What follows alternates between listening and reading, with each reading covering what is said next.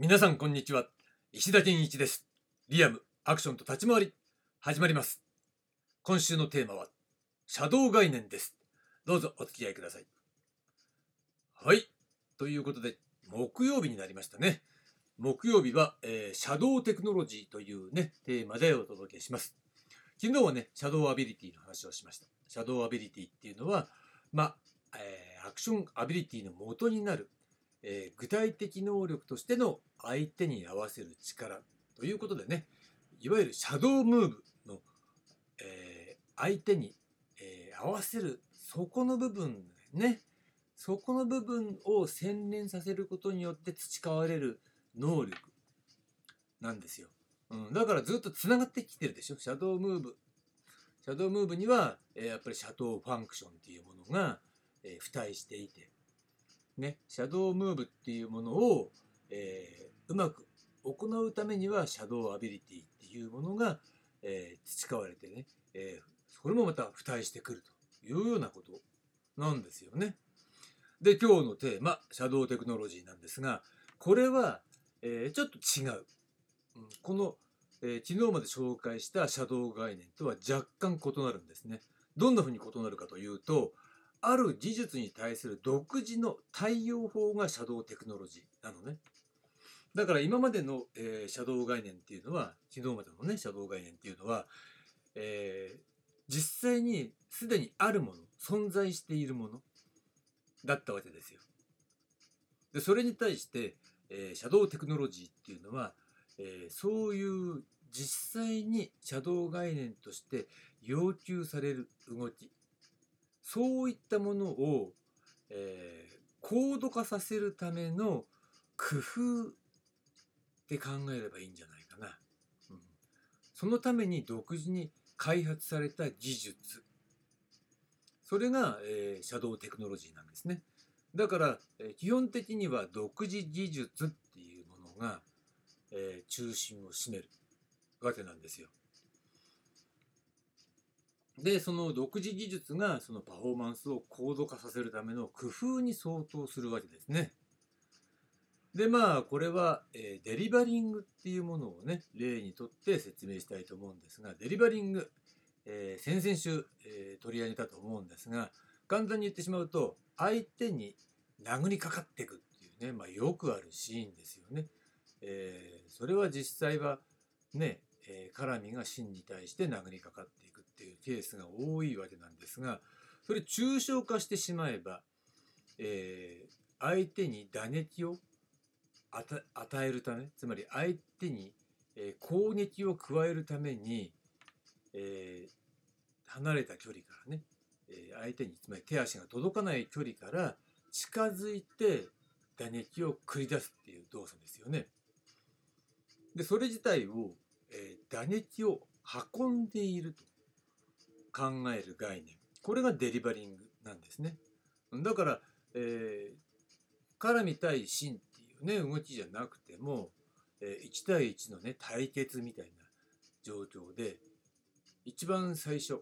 のね、えー、戦いの始まりっていうのは当然間合いが離れたところから始まるわけなんだからその初手目っていうのをどちらかが、えー、動き出して打撃をね、えー、発射していくと。いう状況があった時にはまさしくそれはデリバリングになるわけですよ。で究極的にはもっと突っ込んで言うとアクションの打撃っていうのは全てデリバリングだと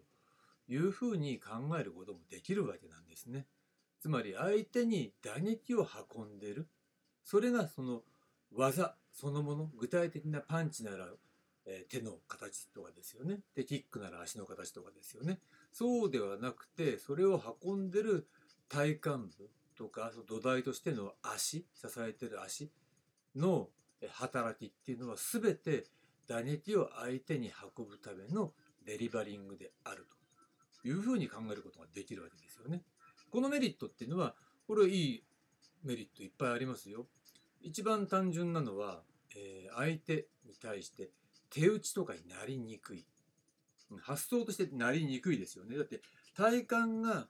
えー、もしくは下半身、足、足と体幹が、えー、パンチを運んでるんだから。ということはその動きがまず先行してあった上で、えー、パンチが出るわけだ。っていうことね。と手打ちになりにくいですよね。まあ蹴り技もそうね。運んでるんだから土台が運んでるんだからじゃあその回し蹴りを運んでいるその足とか体幹ってどういう動きなのかなそれが運んでって、えー、相手に蹴り足が届くっていう考え方ね。だからこれは非常にデリバリングっていう考え方は、えー、拡張していくと重要なんだけれども分かりやすくね伝えるために絡みがかかっていく動きがデリバリングなんですよという形で伝えてるわけです。だまあ今回はねその説明でいきますけど、ね、デリバリング自体っていうのは、えー、実際にある動きだから、えー、シャドウムーブなんですよ。ね、うりゃーってかかってって殴ってくる。で大抵は受けられて殴り返されるっていうのが基本ですよね。えー、これ自体はシャドウムーブ。だけど、え、それに対してうまいとか下手とかっていうのがあるわけだ。うまい人はうまい。下手な人は下手。ね。で、どっちでも、えー、デリベリング自体はシャドウムーブなんだけれども、その、えー、例えばね、うまい人がいた時に、うまい人を観察しててね、なんでうまいのかな、この人って、えー、見てて、それに気づいたとする。あ、ここをこうやってるから、えー、下手な人と比べたら、え、うまくいってるんだ、みたいなね。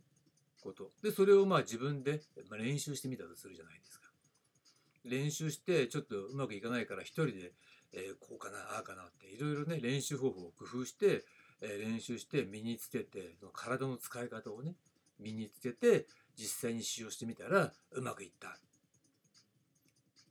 とすると、その時にその人がね、開発した練習方法とか発見した、えー、上手い人を見て発見した技術性とそのえー、練習方法、ね、そのものこれが、えー、シャドウテクノロジーに相当するものなんですよだから、えー、デリバリング自体はシャドウムーブなんだけどそれを、えー、パフォーマンスを向上させるための工夫っていうものを、えー、再現性の高い形で作り出したとしたらそれはシャドウテクノロジーだということになるわけなんですね。だからえー、そういう意味ではシャドウテクノロジーっていうのは、えー、その人だけのノウハウにとどめておいちゃうと、えー、シャドウテクノロジー、まあ、潜在的なシャドウテクノロジーっていうねところにとどまっちゃうんだけどまあその人が例えば団体のリーダー的なポジションでね、えー、特別な練習方法を、えー、メンバーにやらせてそこの団体はみんな上手くなりましたっていうことがあったとしたらそれはまさしくシャドウテクノロジーを、えー、駆使したということになるわけなんですね。だけどそれっていうのは、えー、影に隠れてるでしょまさかそんな練習を、えー、しなくちゃいけないなんてみたいなねもしくはねその一般の人からしてみたらえそんな練習をしてるんだ知らなかった考えてもみなかったみたいな風に思われるその可能性が高いわけなんですよね。だから、えー、影に隠れた技術っていう意味でシャドウテクノロジーというふうに命名したわけです。だから、え、今話したようにこのシャドウテクノロジーというものは開発するものされるもの開発された技術っていうふうに考えればいいでしょうね。だから、えー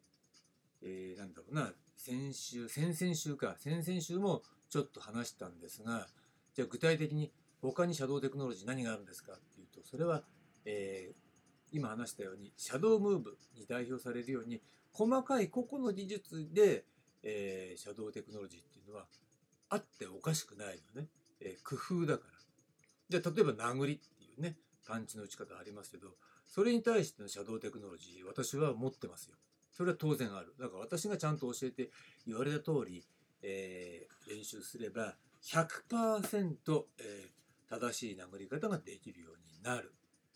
これは間違いない。これは再現性100%。なわけですよね。でそれは、えー、シャドウテクノロジーそういったものを持ってるっていうことでそれがシャドウテクノロジーなのね。で他にも、えー、あるっていうふうに先々週は説明したけど、えー、それは、えー、打撃法だよね打撃の練習方法で格闘技それから武術武道みたいなものねそういったものとは全くまあ全くって言っていいかどうか分かんないけどまあ、存在そういったジャンルには存在していない、えー打撃の練習法習得法みたいなものっていうのをこれ大枠として2種類もう開発済みですからね、えーそうなると、えー基本的にそういった、えー既存の技術には、えー依存しないで、えー打撃がアクション専用の打撃がマスターできるということになるわけなんですよ。だからその2種類っていうのはまあ分かりやすく言えば、えベーシックな部分と、ね、応用編ねアドバンスな部分ね、うん、っていうのを2種類開発済みだということで。これ一例ですけどね。まあ大枠だから2種類なわけで実際は一つ一つの細かい技術に対してシャシャドウテクノロジーっていうのは存在しうるんですよっていうこと。これが、えー金に隠された独自の技術性シャドウテクノロジーということでした。で明日なんですが明日は、えー金曜日なのでまとめ編プラス、えーテーマとしてはシャドウアクションでいきたいと思います。はいありがとうございました。